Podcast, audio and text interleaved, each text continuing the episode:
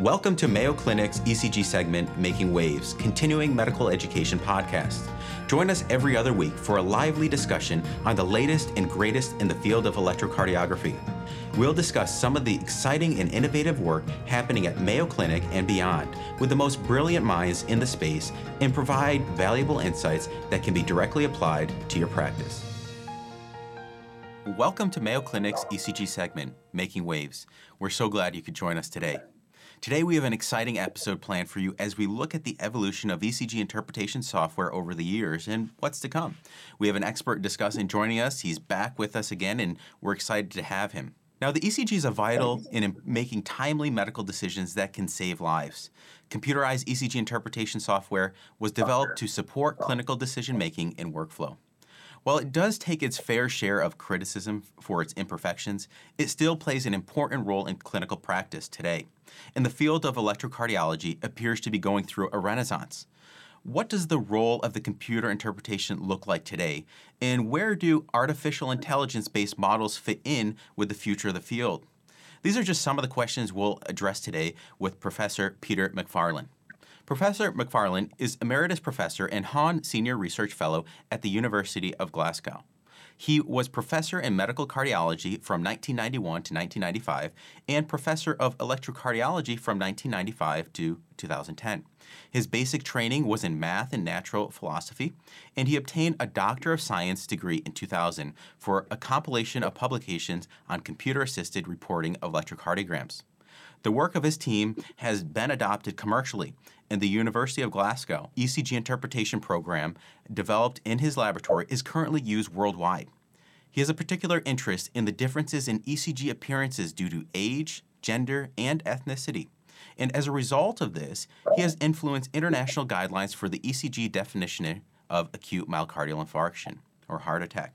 Now, Professor Macfarlane has also established a central ECG laboratory for handling ECGs recorded in the national and international clinical trials, as well as epidemiological studies, including the landmark West of Scotland Coronary Prevention Study. He's published well over 400 scientific papers, 14 books, and probably more at this point. He was also jointly awarded the 1998 Rijlant International Prize in Electrocardiology by the Belgian Royal Academy of Medicine. And in January January 2014, he was awarded CBE for services to healthcare. Professor Macfarlane, thank you so much for joining us again. I'm really glad to have you back with us. Thank you for the invitation. Very pleased to be here. Now, it's always fun to talk to you, and I've noticed a lot of our audience love what you have to say. And in our previous episode, you shared a lot about your background and how you got into the whole world of computerized electrocardiography. I found it really fascinating, and I'm sure many others did. But those that missed that, maybe you could share a, a little bit of, of, your background. Well, very briefly, you, mentioned my basic uh, degree in mathematics and natural philosophy. In my final year, the professor of mathematics said one day that the cardiologists at one of the major hospitals in Glasgow uh, were looking for someone to follow up what they had noticed was a, a trend towards the use of computers for ECG interpretation. So I was lucky enough to obtain that post. I worked there as a PhD student and then became assistant lecturer during my PhD work. And so I, I, remember my final examination. We had the professor of mathematics, professor of cardiology, professor of computing science, and another professor of uh, cardiology locally and externally. So it's quite a wide ranging topic, subjects that one had to learn and attend various conferences, etc., to become familiar with the field. And we moved on from there. We developed a small system that was used within the Royal Infirmary. We believe it was the first automated ECG interpretation system in a hospital using a small laboratory computer, first worldwide. At that time, we had a small system. We were only capable of processing three leads, and that took one minute. But then we moved on from there, and the 12 lead ECG, we managed to get that running, supported by the Scottish Government. And in 1981, software was taken up commercially by Siemens Elema. They bought Burdick in North America, and then gradually things uh, expanded, and we were allowed to sell um, the, the license, sorry, license the software worldwide um, once Burdick gave up the sole rights to the software. So that's very quickly a summary of, of how we got to, to where we are at the present. We still have inquiries uh, very regularly for, for use of the software by new companies. I'm not sure where they all come from, but I can assure you they, they come out the woodwork as far as I'm concerned. It's really fascinating. It does make sense, you know, hearing a little bit of how you had all these different professionals in the room and how you got here. It, it's fascinating, and it's some journey. And those that want to hear more about that, I, would refer you back to our, our first episode. Now, I want to move on to the ECG. Now, medical staff, they we generally accept a variety of blood tests that we get, right, every day in the hospital setting. When we look at the computer, in terms of non cardiologists, should they do the same with automated ECG interpretations? And from that, I wonder if you could then expand on, you know, where you see the role of the computer ECG interpretation software in clinical practice today. And so, like, what does that look like for each discipline and level of expertise? Does that look different of how they should use this tool? Well, thank you. That that's uh, quite a few questions. uh, where do I begin? Uh, yes, uh, certainly one might be inclined to say these are blood tests, these are the results. But if there was a really drastic measurement that you felt was was wrong, you would question it and maybe do a repeat a repeat test. We would always say to those looking automated interpretations that the computer is not infallible. Don't assume that 100% of interpretations will, will be correct. We would say that the automated interpretation is a second opinion if someone looks at a fairly straightforward normal ECG, and most physicians, surgeons should be able to recognize a, a, straightforward normal ECG, and the computer report says it's got some form of abnormality, then they would know themselves that, that there was a, a problem, that the machine had, had been wrong. I don't want to underplay the, the machine. We've known from many studies that the machine can be better than even a junior fellow in cardiology. We've seen that uh, through the years. We would never say to a consultant physician cardiologist that the computer was better. Can't, that's impossible. You would never say that. And, and the reason for that is that one cardiologist will differ from another.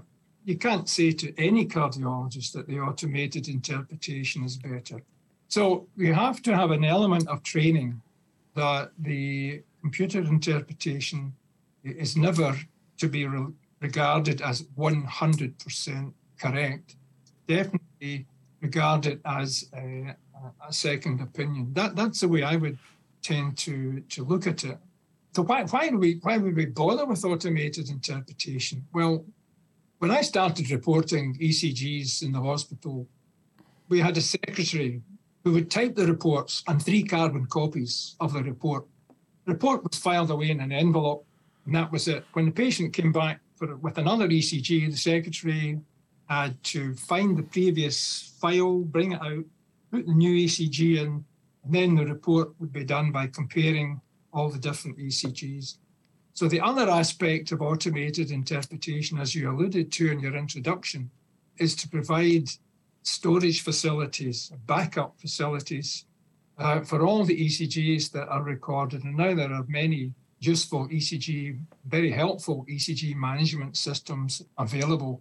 So that's another reason that the, the computer is of great value nowadays. It's not only one minute to report an ECG, it's going to be 50 ECGs per second is, a, is the sort of rate at which a computer can analyze ECGs nowadays. So I, I'm not sure if I've picked out all of the points here, if there's anything you want to push harder on or no, I think you, you answered it, it, right on. It's you know we have all these tests we, we generally accept, and uh, I think the ECG should also be considered another diagnostic test. And part of having this diagnostic test means you you know where its limitations are, where its strengths are, where it's sensitive, where it's specific. You know, apart from the findings, but you know what does it do at baseline? And as you mentioned the cardiologists, we go through all this training that we're expected to be able to interpret it competently. Uh, you know, for other providers, maybe not so much. In, in, fact, you know, we're looking at this now is what is the competency across different professionals with the computer, without the computer, does it make a difference? And so I think you're right. The computer probably does better for some of those that are less experienced or don't have, you know, formal training or are not seeing ECGs every day. So No, no, I say you're absolutely correct. I mean there is the old story about two surgeons looking at an ECG and what what does that represent? And, and the answer is a double blind study. you will understand what, what's implied there. No disrespect to surgeons, I could pick maybe some other specialties as well, but definitely the, the computer has something to add. And the other point, as I remember, we started off maybe 15,000 ECGs a year in the hospital, and now it's way above 30,000 uh, ECGs per year. So there's been an increased demand for the test, and it's still one of the most widely used tests. Yep, and with you know, as we were mentioning early on, apart from the software advances, there's the hardware advances we're we're seeing, and the the new you know ways. You know, not that the signal is going away, but the way we actually record it, you know, is looking different. Mm-hmm. Where it's now out of the hospital recordings and, and what that looks like. But focusing on the software size, and we see this whole artificial intelligence, these AI-based models, you know, really accelerating over, over the years, probably the last five to 10 years. Where do you see their potential role? And, you know, we don't have to analyze one model per se, but where's the role? Mm-hmm. where are the limitations and where are the benefits with this technology?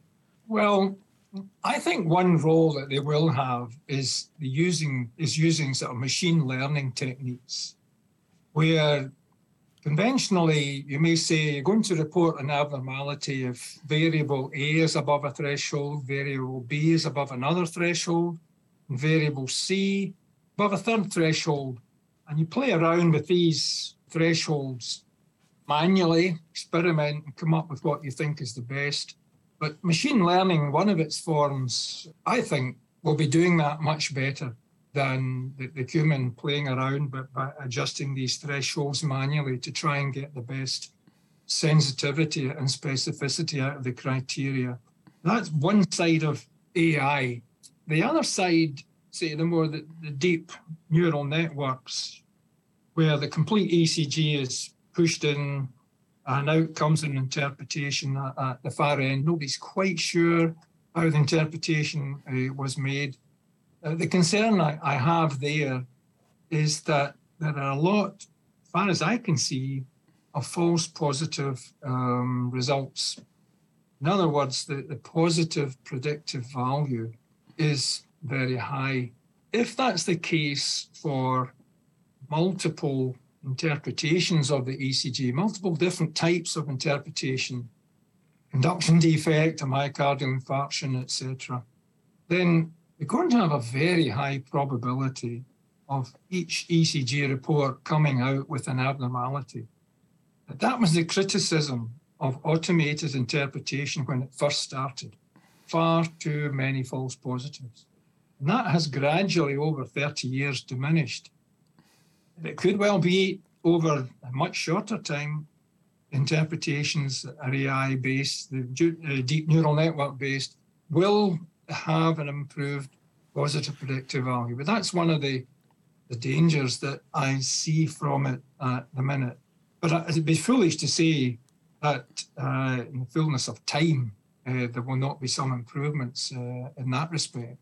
You, um, you mentioned a, a, lot of good points and kind of how do we change uh, almost what is that threshold and how do we improve that to maybe risk stratify patients that need maybe a next step, you know, or a next test to further clarify underlying disease. But no, clearly, a, a, a, good training set where the, the patient, the illness or what have you, is very well defined, and use that as a, a training set, and hopefully the machine learning techniques will give you the essentially give you the optimum thresholds. It may not be apparent to the user what they are, but the, the process will will do that. The other area that I, I skipped over, I should have mentioned, is where the ECG is used to report or comment on a feature such as abnormal heart contraction or left ventricular diastolic function, for example. that was probably unheard of years ago to have an ECG make a diagnosis of left ventricular dysfunction, but definitely there is a trend in that direction. So that's another area where the basic 12 lead ECG is still uh, required, processed in certain ways, such as using wavelets. Information coming out of that is then fed into a machine learning algorithm, for example, and you can have a diagnosis of left ventricular diastolic dysfunction, for example, output. Mm-hmm. So that's another area that's going to expand, I think, in the years to come. You know, obviously, we can clearly see limitations in, you know, how you mentioned building out these models in a, a great data set, high quality, high fidelity. The other question is generalizability a, across different places. And so there's a lot of work uh, you know, with all these models and how we apply them? Does it change with the different hardware devices? The one question I, I have for you, in given your your background and history, you know, with the the evolution of this device for so long, will this technology eventually become like commonplace? And what do you think of the adoption into medical practice? We mentioned non-cardiologists. Do you have any thoughts on that? I, I don't see any. I don't see uh, resistance to it if it's proven that uh, the the accuracy of the technique is acceptable. We talked earlier about accepting uh, blood results and not really bothering about what equipment is there in the corner that's produced these results. Nobody in any hospital could say that such and such a company's equipment and such and such a process is what is used in the back room. I, the ECGs I see in the same category. If someone gives you an ECG report at the minute and you're able to look at it, read it, etc., etc., um, you're not too bothered. Uh, has it come from a standard 12 lead ECG program? Has it come from an AI based program? If it's been shown that the latter, for example, is every bit as good as the former, that, that's the way I would I would see it. That you drive a motor car, but I mean, I couldn't tell you ins and outs of the engine that's inside my car. No way. But doesn't I'm quite happy with the car. I've no doubt the engine has changed in design over the past 30, 30 years. My car's a wee bit, well, it's not 30 years old, no, but the engine, the engine changed over 30 years. When you think of the car, you know, and maybe it's just better understanding the diagnostic tool across you know medical professionals you know realizing like we mentioned the limitations the car is not going to fly the ecg is also maybe not going to be perfect either right and yeah. so it's yeah. like know know what to expect from the tool you're using and maybe that will give maybe better appreciation of what it actually can provide it seems more of a, a realistic approach that maybe we should try to adopt more often i would agree with that yeah. yeah. Now, as frustrating as ECG interpretation might feel to many medical professionals, it doesn't look like it's going away. Computerized ECG interpretation software has not only helped many inexperienced interpreters, but has also become an important aspect in improving our clinical workflow. The future of electrocardiology appears bright, with many developments that await us and many barriers to overcome. Professor McFarland, thank you so much for joining us again. It's always a true pleasure to speak with you. I know I always learn from our conversations, and we're always grateful to have your unique perspective on these topics. Thank you again for joining us. Again, thank you for the invitation. Always very happy to talk to you. Thank you for joining us today. We invite you to share your thoughts and suggestions about the podcast at cveducation.mayo.edu. Be sure to subscribe to a Mayo Clinic Cardiovascular CME podcast on your favorite platform and tune in every other week to explore today's most pressing electrocardiography topics with your colleagues at Mayo Clinic.